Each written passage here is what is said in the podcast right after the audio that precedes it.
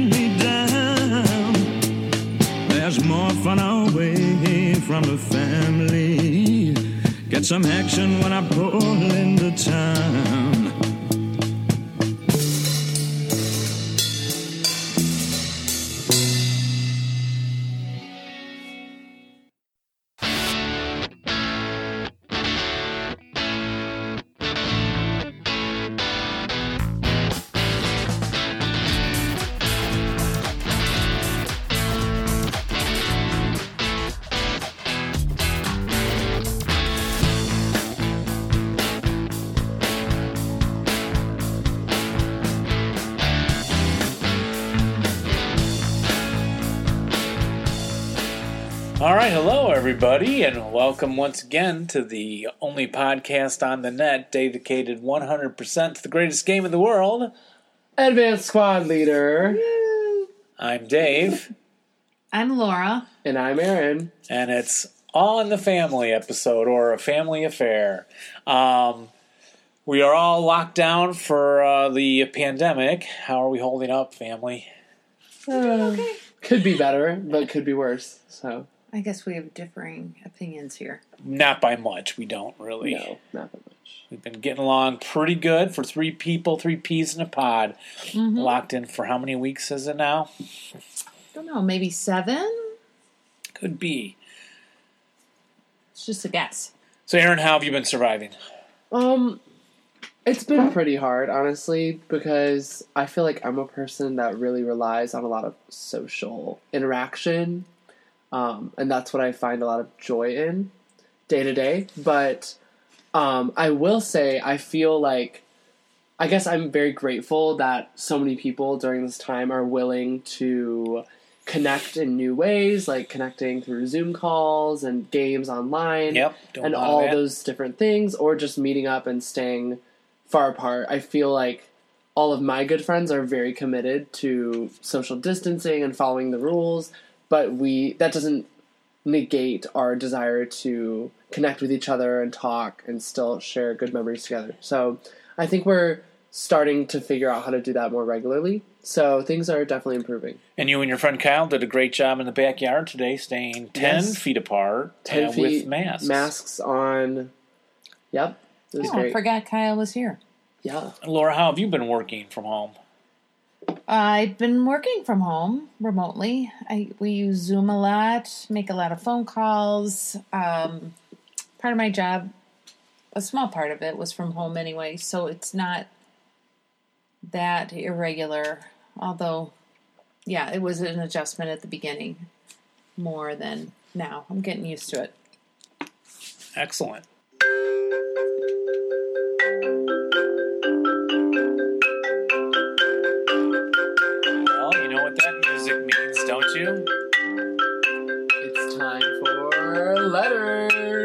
Letters. Time for letters.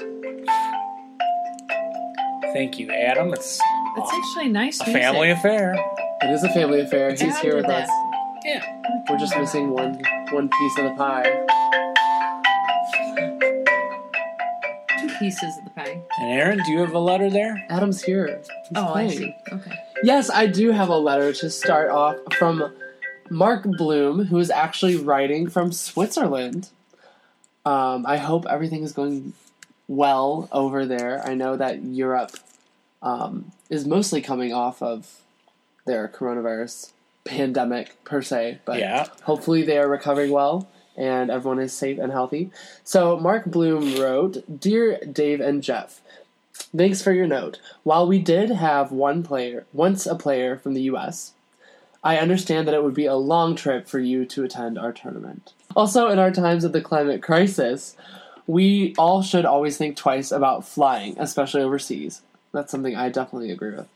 I do appreciate your support, though, by tweeting about it and even mentioning the Alpenfestung in your show. I listened to your last episode and learned about machine guns and fire lanes. It was a nice trigger, pun intended, to get the rules out and look up some details, like what happens if an enemy unit enters your hex and you have a fixed CA by firing from woods, buildings, or rubble. Keep on enjoying playing ASL. Greetings from Switzerland, Mark. All right, Mark. So, uh, we don't know if, your if the Alpenfestung is going to be happening this year, of course, now. Uh, it is getting into May. We got this letter a long time ago in February, but uh, we'll find out soon, I suppose. Laura, do you have the letter there? Yes, this is from Martin Beeler. All right, he's from Nyack, New York. I'm not sure if that's how you say that. Oh, I don't know. What do you think, Aaron? Nyack? Yeah, Nyack. Nyack? That sounds like a very Like American way of saying it. kayak. Like kayak. Kayak. So uh, I'll start this off. Dear half squads, please throw my name in the hat for the contest. I recently picked up ASL slash ASLSK again and have been enjoying your show immensely as I work through the rules and get back up to speed. Even if I didn't play ASL, I would listen to your show because it's just so darn appealing and charming and fun. Keep up the good work. Sincerely, Martin. Wow, that's So, quite the compliment. Charming. Yes. Yes, charming. Is that you or Jeff? It's usu- who's usual- charming. Usually I'm the charming one. I don't know about that. I think you're charming. And did he say he's just getting back in ASL or? yes. Yeah. Well, welcome back to the fold, sir. Woohoo. I'd like to note that uh, we have a, Patr- a Patreon sponsor. Our show is brought to you by listeners like Trip, Trip Von Minden. Thank you very much, Trip. And I have another letter here from Alan Hume. Alan said, I just saw the ASL Open has been canceled. It's a pity. They made, hope they made the right decision. We were very lucky that Heroes went ahead to Blackpool. And to be honest, any later, I think it would have been canceled too. I'm just hoping and praying coronavirus blows over and things can get back to normal soonest. Saying that I don't think my government here in the UK is doing enough or taking it seriously enough. Maybe when we get like Italy, they'll take some stock and realize they should have done more. I think by this time now they have. This letter came in uh, a month Yeah, ago or so. a while right? ago? Yeah.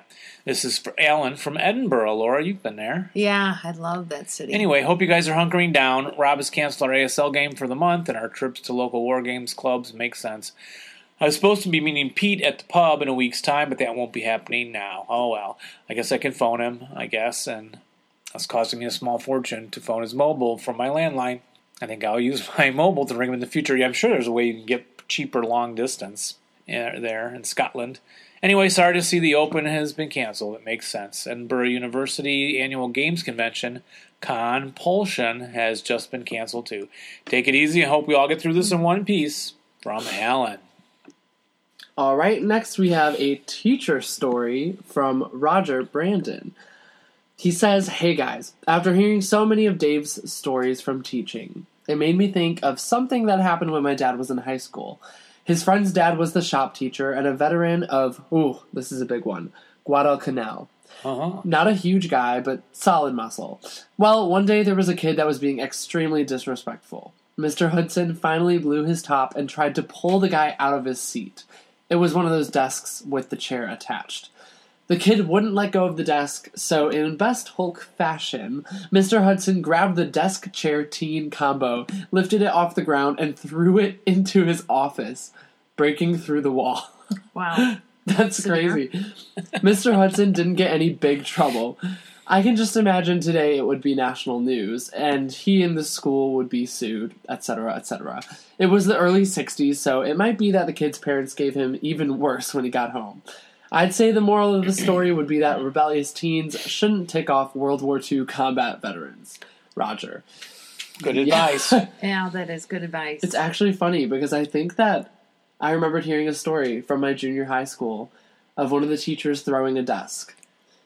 I'm And sure. it, it definitely went down in history. Yep. So I'm sure the story did as well. well, there's actually a follow up one right letter right there from the same Oh. person. So, Laura, do you want to try that one? away. Sure. Dave and Jeff. One thing about my story after the incident. Oh, here we get a little follow up. Uh huh. When Mr. Hudson walked through the hall, it was like Moses and the Red Sea. Kids would all make plenty of room for him. I haven't seen 1917, but after hearing both of you, I'm sure I'll like it. Also, I totally agree with you guys about the F word in Witcher. Filmmakers seem to think they need to insert modern characteristics into historical or fantasy worlds that really pull me out of the setting. In Lord of the Rings, when they had to reference dwarf tossing or Legolas snowboarding his shield down the banister, I like humor, but why insert a touch of farce into a classic? Peter Jackson is a great filmmaker, hmm. but he cannot improve on Tolkien.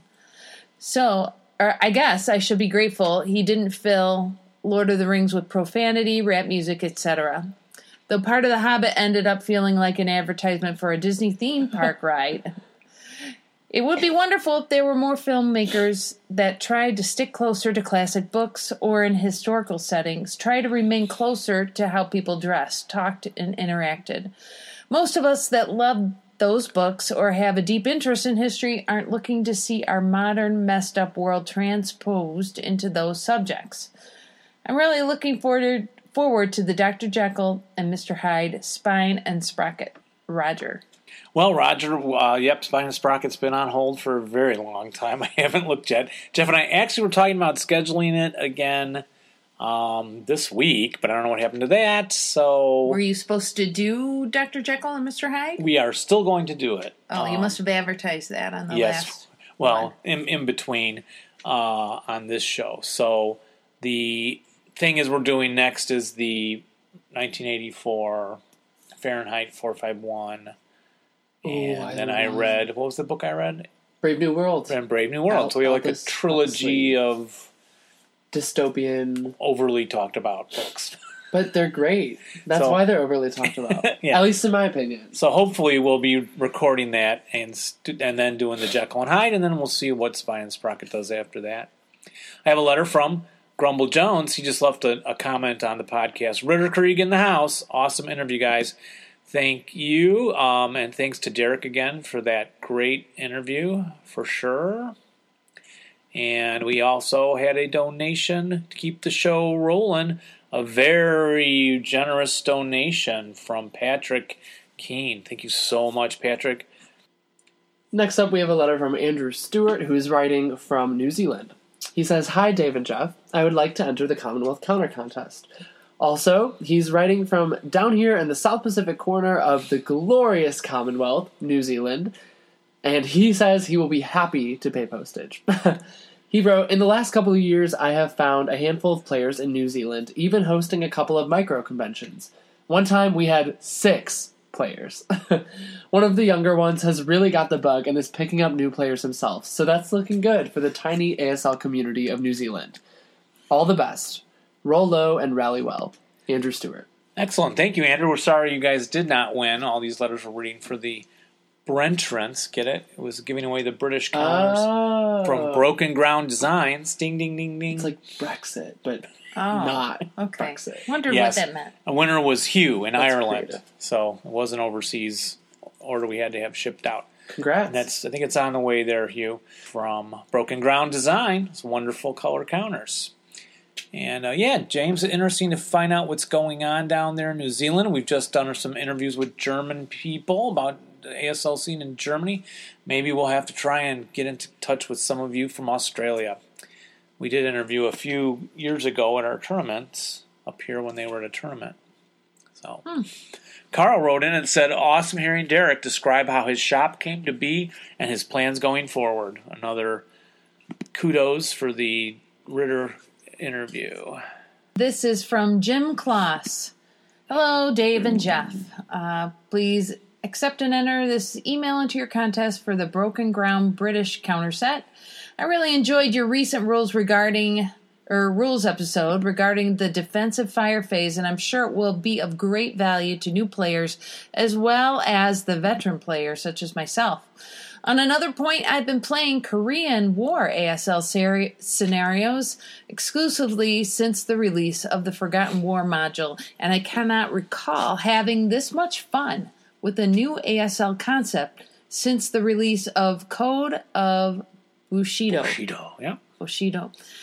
I am sure I speak for more than a few of your fans when I suggest that a series of podcasts focusing on the new Korean War rules, terrain, new weapons, the Chinese, would be greatly appreciated. Considering the frequency of OBA and close air support in that conflict, a review of these rules sections should probably be considered as well. Speaking of Korea, if you haven't played it yet, I highly recommend LFT's new Fight for Seoul HASL. In my opinion, it's the finest, best looking, and most extensively researched HASL since Festung Budapest. Best wishes and keep up the good work, Jim Kloss.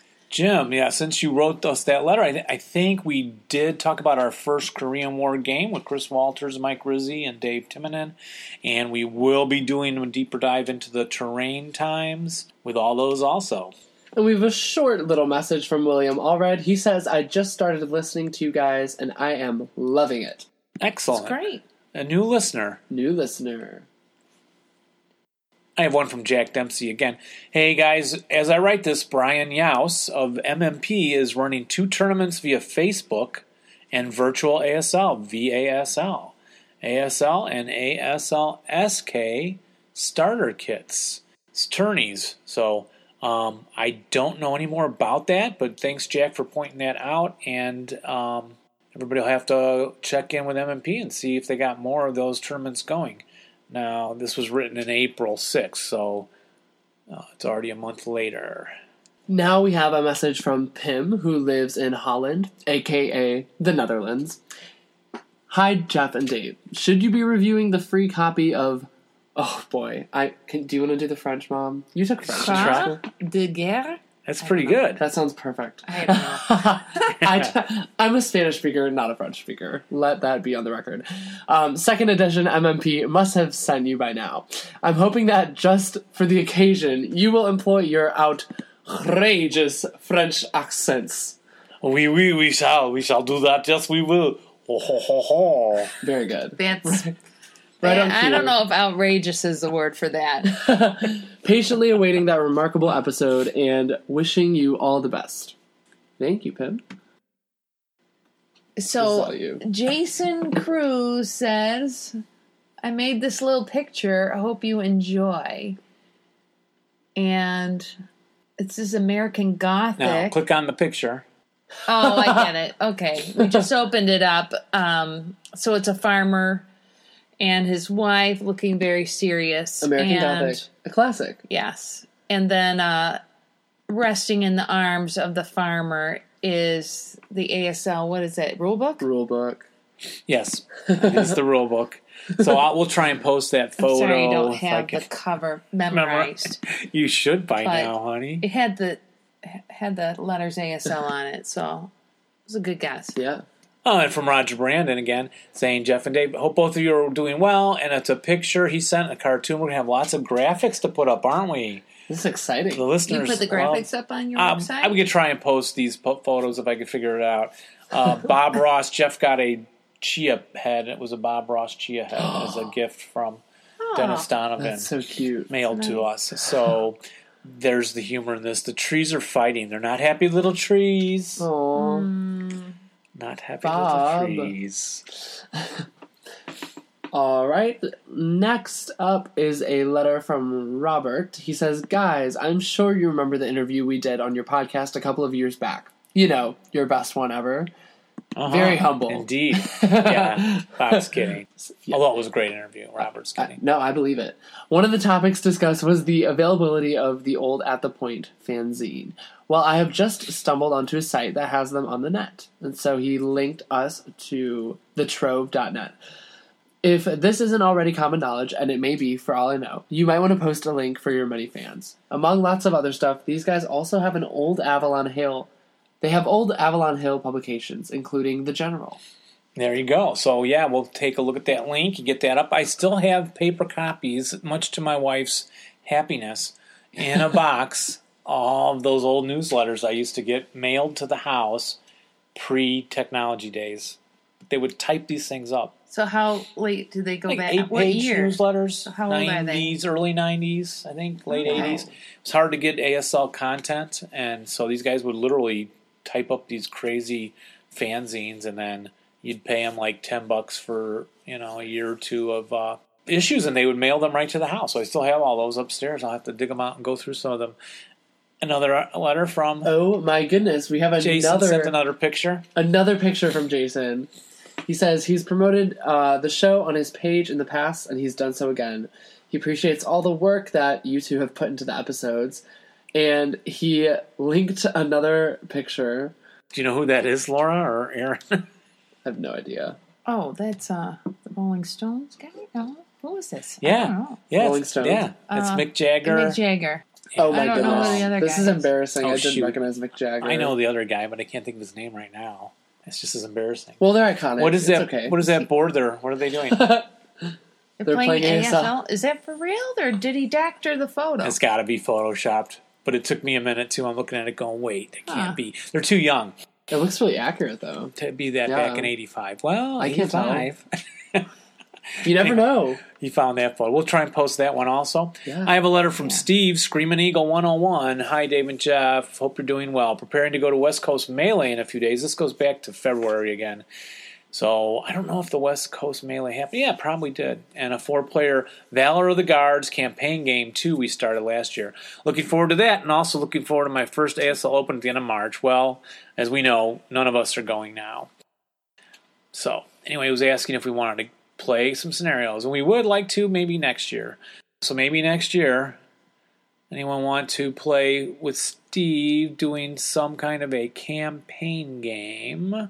Start thinking thinking it over, folks. Never too soon. This one here was sent by your son Adam to me on my phone. He mentioned Corporal Wojciech. Who is Corporal Wojciech? The Polish bear and hero of World War II. Yeah, Is that It's, Real? it's real, yes. Adam sent me this, uh, just a reference to Corporal Wojciech. And I'm like, okay, I don't know who that is. So I Googled them up and take a look. Aaron, describe us what you see there. I see a bear a bear being ridden by a Polish soldier. Um, Corporal Wojciech Persky was a Syrian brown bear and a hero of World War II. In 1942, he was purchased by the 22 Transport Company Artillery Division, 2nd Corp, Corps of the Polish Army in Iran. As a small cub, the soldiers fed Wojciech cons- condensed milk from a bottle. As he grew up, he developed a taste for beer, wine, and cigarettes. I'm guessing he was eating the cigarettes, not smoking them. I don't know.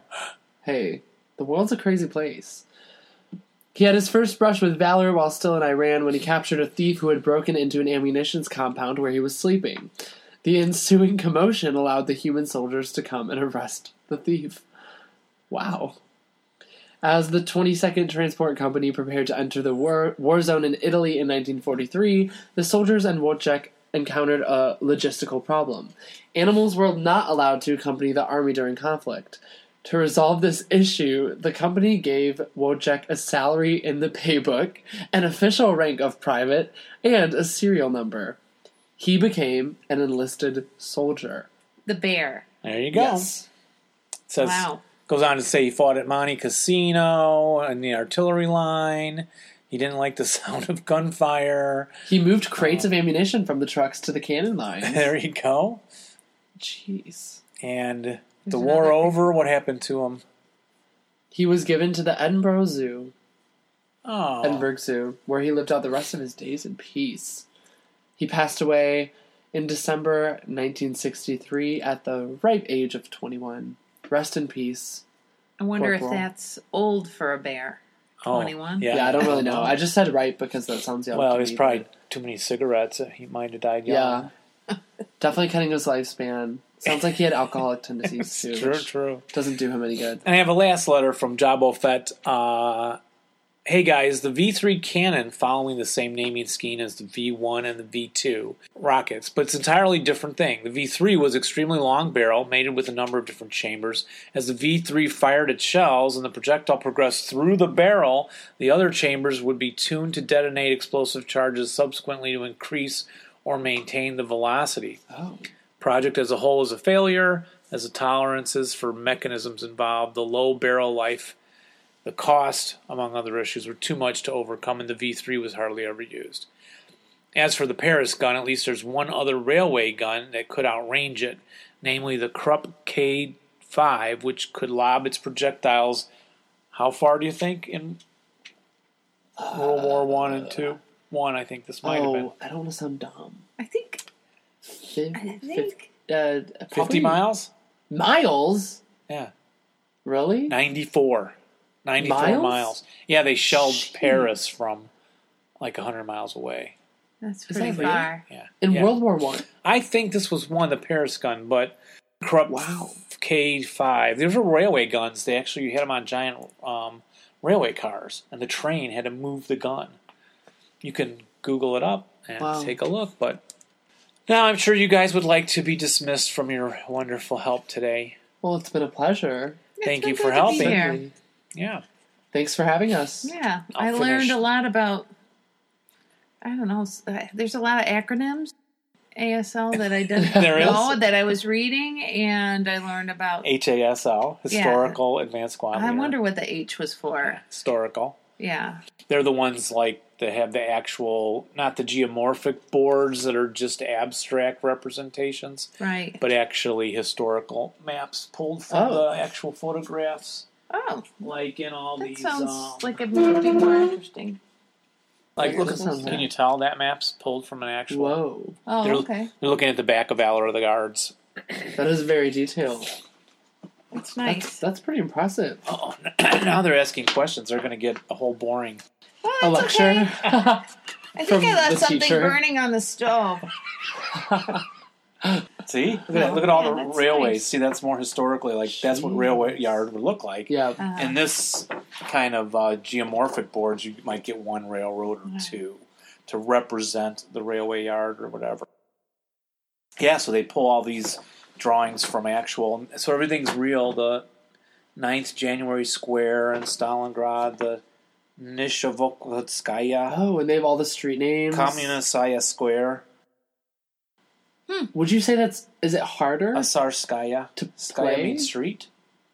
Harder to play. Um, or just a little more complex, Uh, I guess. Yeah, like playing Red Barricades or these games in the Factories, Valor of the Guards are uh, just a little. Well, it's a lot of density, and then there's cellar rules, and there, and you can move through sewers sometimes. These little circles Oh. pop up somewhere else. Dang. You know, That's you pretty have- cool. behind the line, and Do you have little sewer? there's a counter. Does it counters that It says show sewage on you I when you come up from? I think that's a little cosmetic. Yeah, but sometimes they come up in the wrong place, and then th- these are the docks that they were.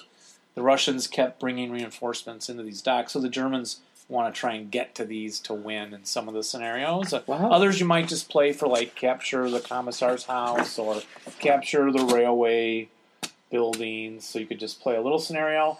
The biggest of these, the girl Chris Koch in Germany.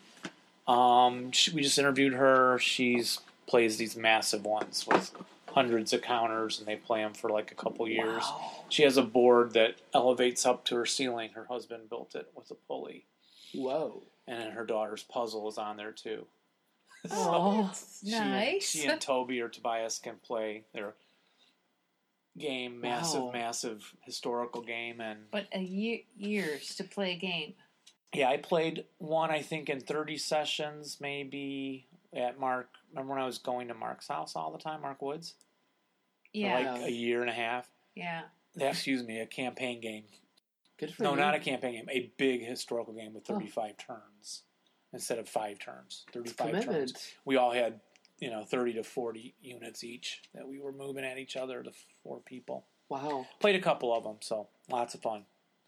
Well, thank you for that you guys insight. want to start a big historical game tomorrow while we're locked in? Ah, Ah. yeah, not not sure about that. I'll- let me let me consider that. Yeah, I'll add it to my list. All right, well, get out of here.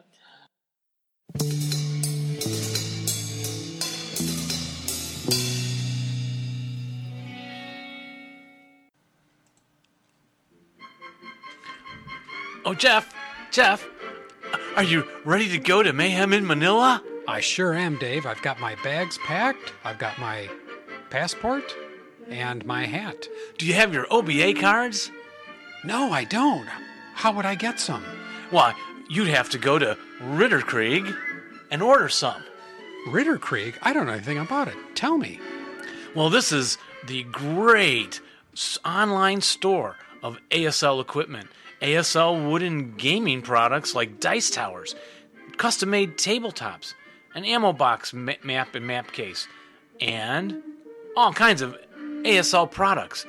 You can order yours today and have it shipped to Mayhem in Manila. I, wow. I'm going to get all that stuff. I know what I'll do. I'll tell my wife I can't afford to take her, but I'll take all my Ritter stuff with me. But Jeff, you might be able to take her because a donor has donated our air flight to Asia. Sweet. All right, then this is the best thing that could happen. I can take my wife, I can take all my Ritterkrieg equipment, and we're going to Mayhem, in, Manila.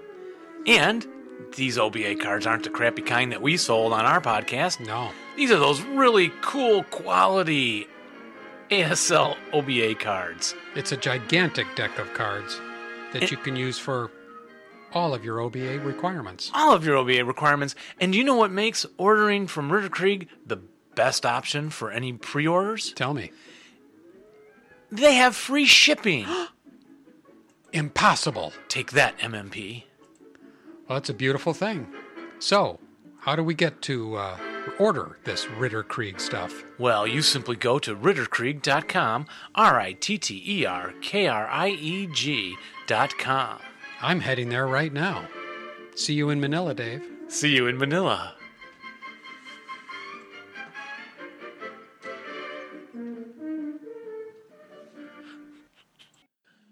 Right, taking a look at the new edition of Bonsai newsletter of Texas ASL, and boy, so much more than just a newsletter, isn't it? Uh, this is April 2020 issue, and volume 25, number one. In this issue, we have the, uh, of course, uh, Rick Reinish checking in with the editor's foxhole, talking about what's coming up in the issue, and a scenario analysis. Uh, early morning action, Bounding Fire Productions 90, that comes with Crucible of Steel, and uh, it is by uh, Matt Shostak, and the battle taking place in Kursk and it's a smaller size scenario from that pack. So you can take a look at what Matt is saying here in the article. Talks about these Russian advantages, disadvantages, uh, laying out a setup. He puts up a possible uh, defense that you might want to do. Never claiming this is the defense that you have to do, or a flawless defense by any means but it's good to look at. He talks about all the rationales for setting up the way he does, uh, analyzing the guns that exist, how the 37 millimeter AT guns uh, not going to fare well against the German tanks. Uh, talks about possible use of the um, intentional uh, immobilization, deliberate immobilization shot option. Um, possible then looking at the attack on the German side that they could try to envelop the Russians, um, come straight into the front. They have to clear out this village that's in here. And then he does uh, opening move, talking about uh, the Molotov projector, projectors being one of the better anti-tank weapons in this game and how those could be used. Uh, possible, like for example, you get uh, strategic things like this on the attack. As mentioned, the Germans could try to envelop the Russians from one or both sides, but for purposes of this analysis, uh, this attack will be as subtle as a punch in the face. The StuGs will kick off the assault by trying to place ordnance smoke in front of the Russian front line. They'll even start crew exposed despite the sniper risk to maximize their odds. Being SS makes them elite for purposes of special ammo, so they'll have an S9. If both smoke placements succeed, then the Overwatch fire group of three squads, an MMG and two LMGs, will try to light up the hedge line defenders on the Russian left. Some good early luck with rate of fire could make things miserable for the defenders in this area. The other big stack may fire at the Russian squad in the forwardmost right front line building, either with prep or as op fire. Another Germany that Germans then can use smoke cover to run half squads into the Russians to strip concealment and move full squads then to get adjacent with the hopes of killing them in close combat or maybe watching them break and rout away to avoid that fate which would give them a t- foothold in the wooden buildings. And he has one half squad moving along each flank. Their mission is to get around the Russian defense and make things more difficult for the Ruskies by making routing trickier, maybe even encircling some of them, or if they discover a vulnerable unit like a Soviet crew manning a mortar or the 37L, try to take them out in close combat. Could work brilliantly or could be a total failure, he admits. So, right there in that paragraph, you've got a lot of tactical things to think about. He is willing to set up uh, machine gun kill stacks with the attacker, having a leader with those to prevent the cowering on snake eyes. I mean, on doubles. Well, snake eyes and doubles. Um, use the use of smoke. Something you got to look at, especially I think when a special scenario rule gives you uh, elite status for purposes of smoke. Uh, well, they're SS troops, so I guess they have it all the time. It's not a special scenario rule, but it's there for a reason, especially when you're the attacker. How do you remember to use that smoke? It's always been a weakness of mine. Uh, talks about the flanking maneuvers, uh, getting behind. I, I know Mike Stubitz does that real well lately. The better he became as a player, he started to frustrate his opponents by sending a squad or two around the side. It may take him a turn or two to get in around the back. Um, and they can be effective. When I saw this layout here in the Bonsai newsletter, I'm thinking, well, these little things aren't going to do much. But as he says, you never know. Denying route, they just have to have a line of sight, the Russians, to these units. There's a lot of open ground in this scenario setup. So who knows? Possibility, and it is possible to get into uh, some close combat with a crew. You know, if an AT gun or something misses a shot or two, doesn't get rate, suddenly that little half squad's causing all kinds of trouble. Uh, so there you go. Uh, that's just an example of the kinds of great things you can find in this newsletter. This newsletter is free. When I first discovered these, I printed out a bunch of them because I love things in paper, being very tactile. Lately, I haven't been doing that. Um, the thing was, I could have taken notes on it better if I had this thing printed out. But uh, then it gets into uh, an article on war stories by Alan King he is talking about playing Bounding Fire Productions 114 Engineering Defeat with Eric Gostenberg. Gerstenberg, sorry, Eric. And uh, it's just telling stories, fun ASL stories, the kind you tell when you go out to lunch, when you're at a tournament with your buddies about the game. I'm sure people sitting nearby at a, at a booth at a restaurant are wondering what you're discussing, and but they probably think it sounds very fascinating. And then David Haley gives uh, a story about his game, uh, J148 Last Minute War. Actually, I was just looking at that scenario. planning one to play on Vassal with Jeff. How ironic is that? Just tonight, I was looking at J148. Yeah, it has the airplanes that can get into a dogfight air support on both sides. Definitely Slovakians. I was just and Hungarians. I was looking at that. How ironic is that? Um, so that's just fun stories. Bring the issue up on your computer. Take a look. There is a great starter kit analysis for you new players. Excellent. War of the Rats look at scenario S2. Kevin Bowles wrote this. And it seems like, well, I'll read this a little bit for you. Uh, going to do an in depth review of a setup for a solo plane of a classic starter kit scenario S2 War of the Rats. Setup was done by Flavio Cesanti. Uh, I'm sorry if I didn't pronounce that correctly, Flavio. Um, shiny new starter kit recruit who posted a picture of the setup on a Facebook group that he moderates. So he's taken. He agreed. The guy agreed to have it analyzed in this magazine.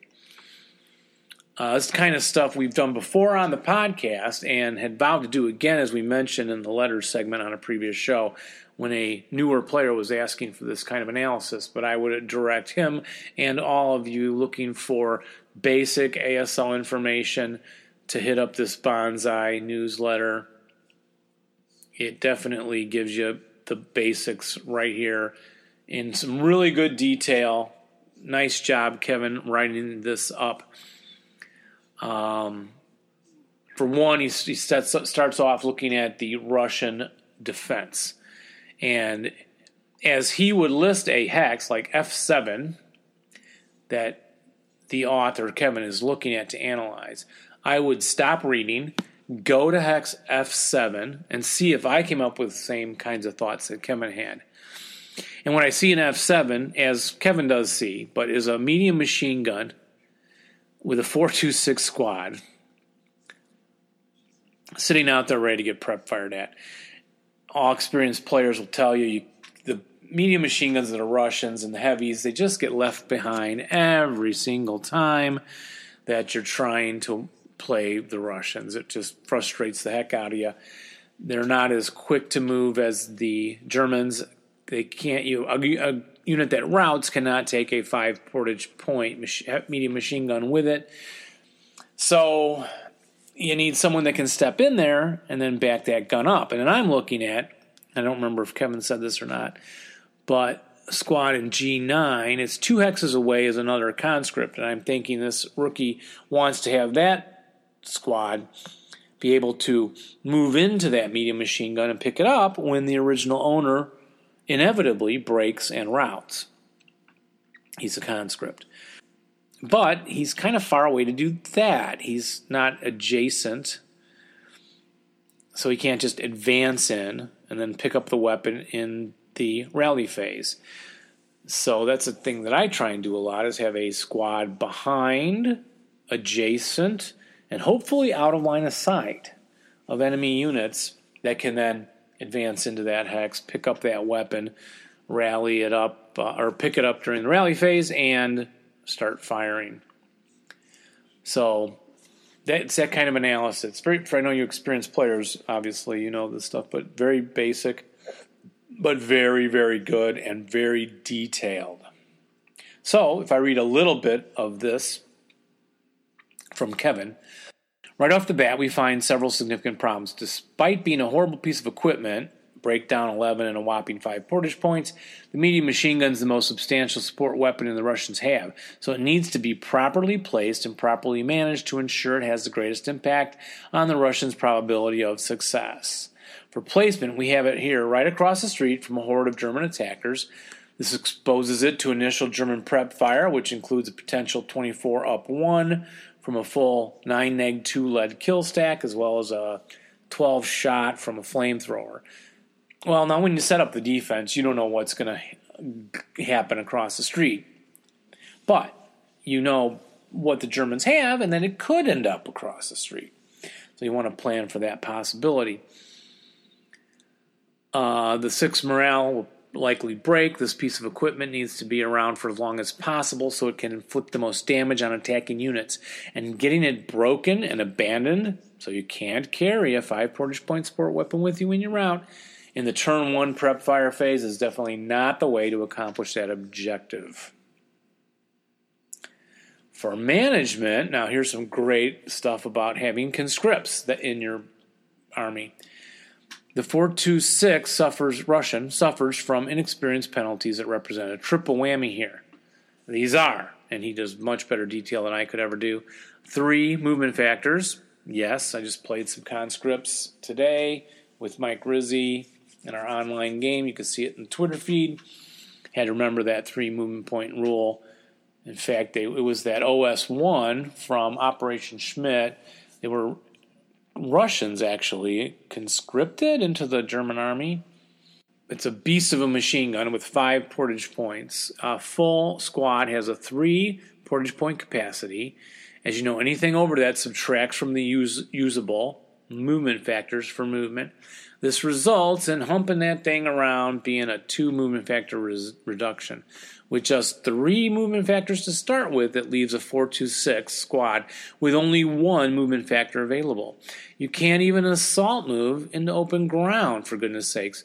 Moving a 426 medium machine gun combined pair into an adjacent building would require the 426 to declare CX or double time.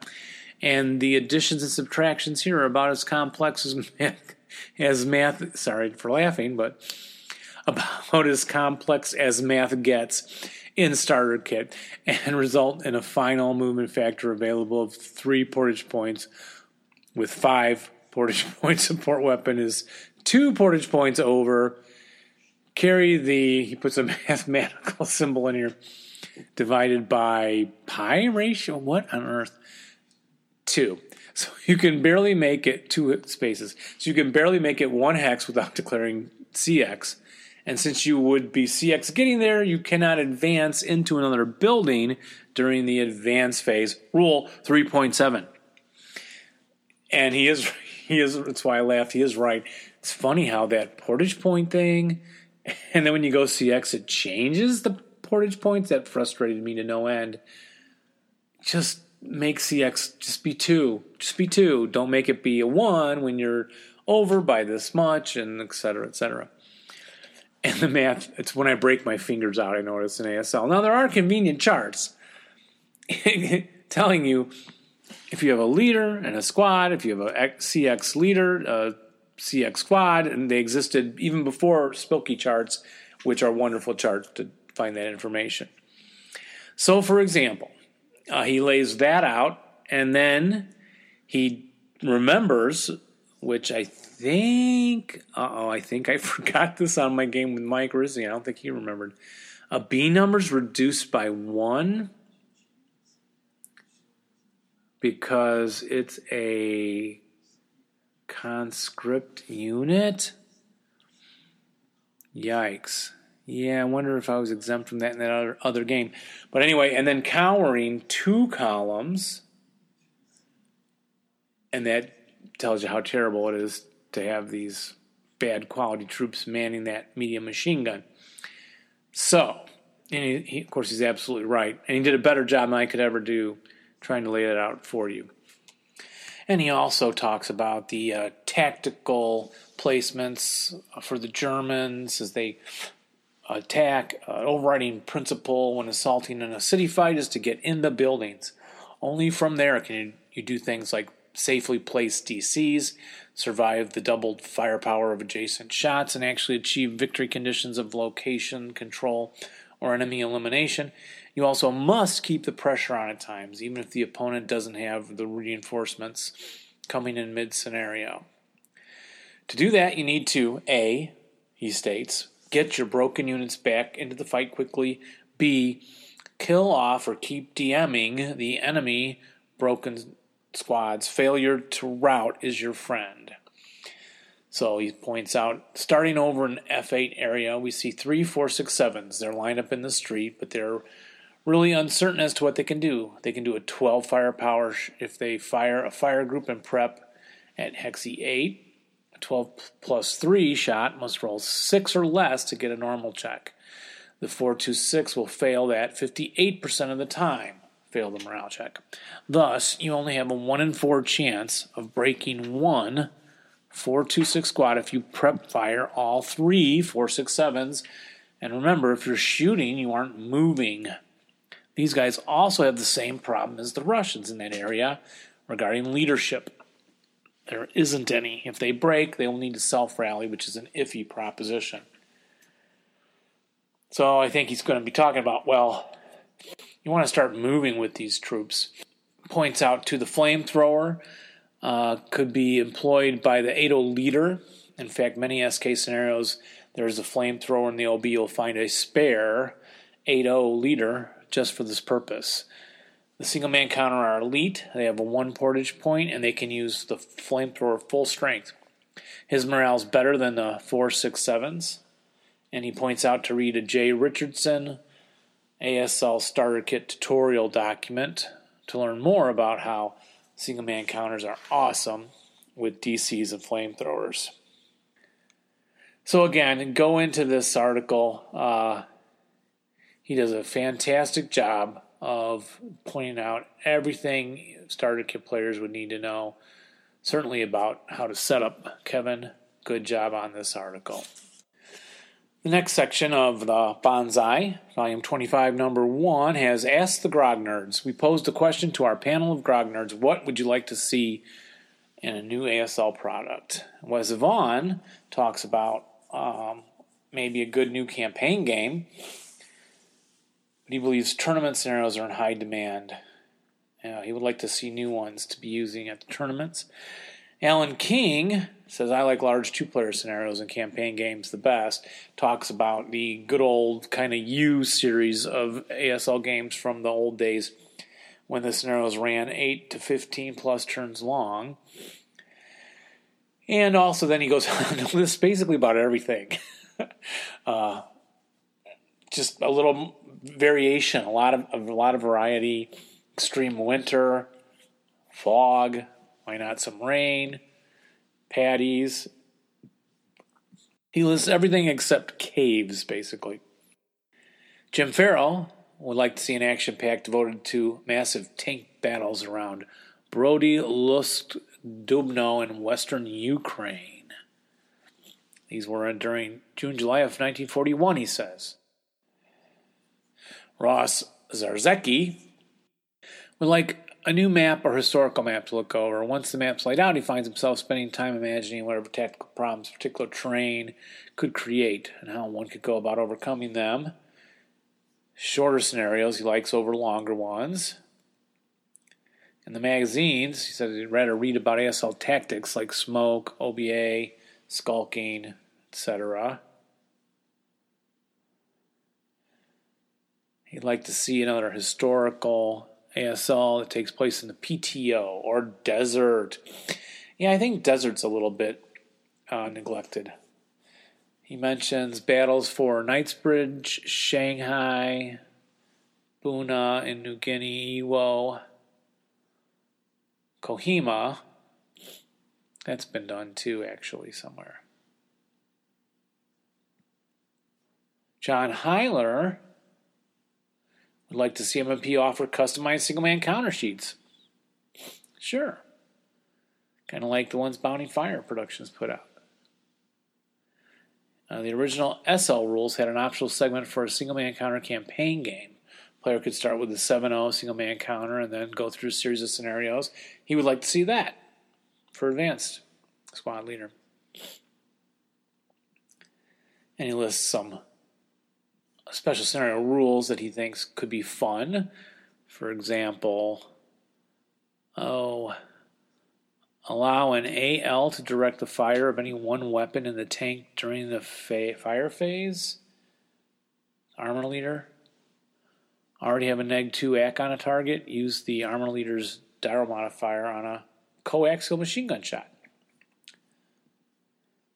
Sam Tyson says he realizes he will play almost any type of ASL scenario. But he likes combined arms. Yes, it's a broad subjective category, but he will gravitate to- more towards scenarios that have armor and infantry, especially if both sides are so equipped. whether it's a city fight and I need armor to help infantry attack or defend a village, or open ground action where the infantry has to rely on the armor for protection. There's a fun scenario in there. Bridge crossings, he asked, Does anyone really like these? They're always a challenge for the attacker, but there are usually enough tools to get the job done. I kind of actually like bridge crossings. Tigers, he says. There's almost 60 scenarios with Tiger in the title. Usually those are combined arms scenarios since Tigers usually have some infantry support. Huh. Did not know that. Matt Shostak says he enjoys playing larger scenarios that are dense with action. So he'd like to have a set of maps with larger hex size, maybe as large as red barricades. Extra room makes stacking easier. And then the issue rounds out with a scenario analysis knife in the flank. That's Bounding Fire Productions 103 by Matt Shostak. And again, he's going to do a good analysis of talking about advantages, disadvantages, defense. The objective here is to conduct a fighting withdrawal in the center of the village where the victory hex buildings are and to make a last stand then there. And he analyzes the weaponry available, does also a sample uh, setup, talks for the Germans, the defensive setup, talks about the attack, what the Russians want to do to be able to move on to the board, cross uh, quite a lot of open ground, it's looking like. In conclusion, he says a knife in the flank looks like a fun scenario, can be knocked out in a few hours. Back to basics ASL. See if you can hold or take the village without a lot of special weaponry or fortifications. Enjoy. There's a starter kit corner section, Novices on the Attack Part 3 by Peter Di Cioccio. Uh, sorry if I mispronounced your name, Pete. Talking about two main ideas being too conservative, inexperienced players, too timid in the attack, prep firing. The prep firing, you can't move when you're prep firing and a bit about risky maneuvers, and then failure to isolate the battlefield. He's basically pointing out um, that the attacker wants to outnumber the defender and then use some of his force to prevent the rest of the defense from coming over to that portion and helping out. Uh, afraid of ghosts, novices can be too passive due to not knowing where the enemy is. Yeah, I've kind of got to the point where I just run things at concealed squads and have some half squads and do it, whatever. Just go for it. Uh, can't draw fire. Inexperienced attackers lack the experience to use less important units to scout the defense. Having a scouting unit move forward to present a target to an opponent's defense can accomplish one of two things. First, scouting unit could compel a defender with a hair trigger to fire on the unit and then this action allows the attacker's other squads to move with less resistance. Second, if the defender doesn't take the bait, the attacker will have moved forward toward the objectives. And then this issue rounds out with uh, Rick's article, well, talking about the Texas team tournament, the annual 28th, which will not be happening this year like everything else. Sadly, but absence makes the heart grow fonder, doesn't it, everybody? So, some club notes, and you can get this newsletter at ASL Texas, ASL.com, Bonsai, all of them are free. Can't beat that. We want to thank the whole group there for giving us that whopping amount of wonderful information. And that's what's in that box. And you're going to want to get it, read it. Lots of great things to see there. Back to the family. A telephone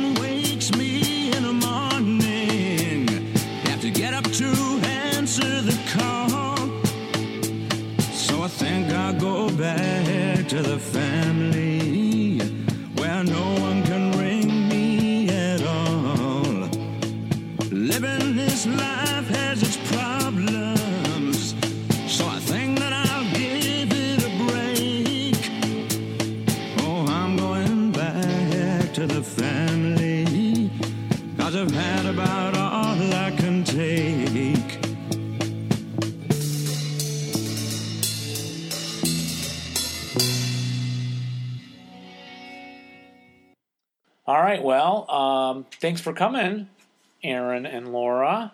Of course. Yeah, it's been good to be here. And well, maybe we'll hear from you next time. But Yeah. maybe probably not. I'll get back with together with Jeff on a recording remote. In the meantime, Remember to roll low, Rally well. but, But not when you're playing us. us. bye bye, everybody. Bye. Bye.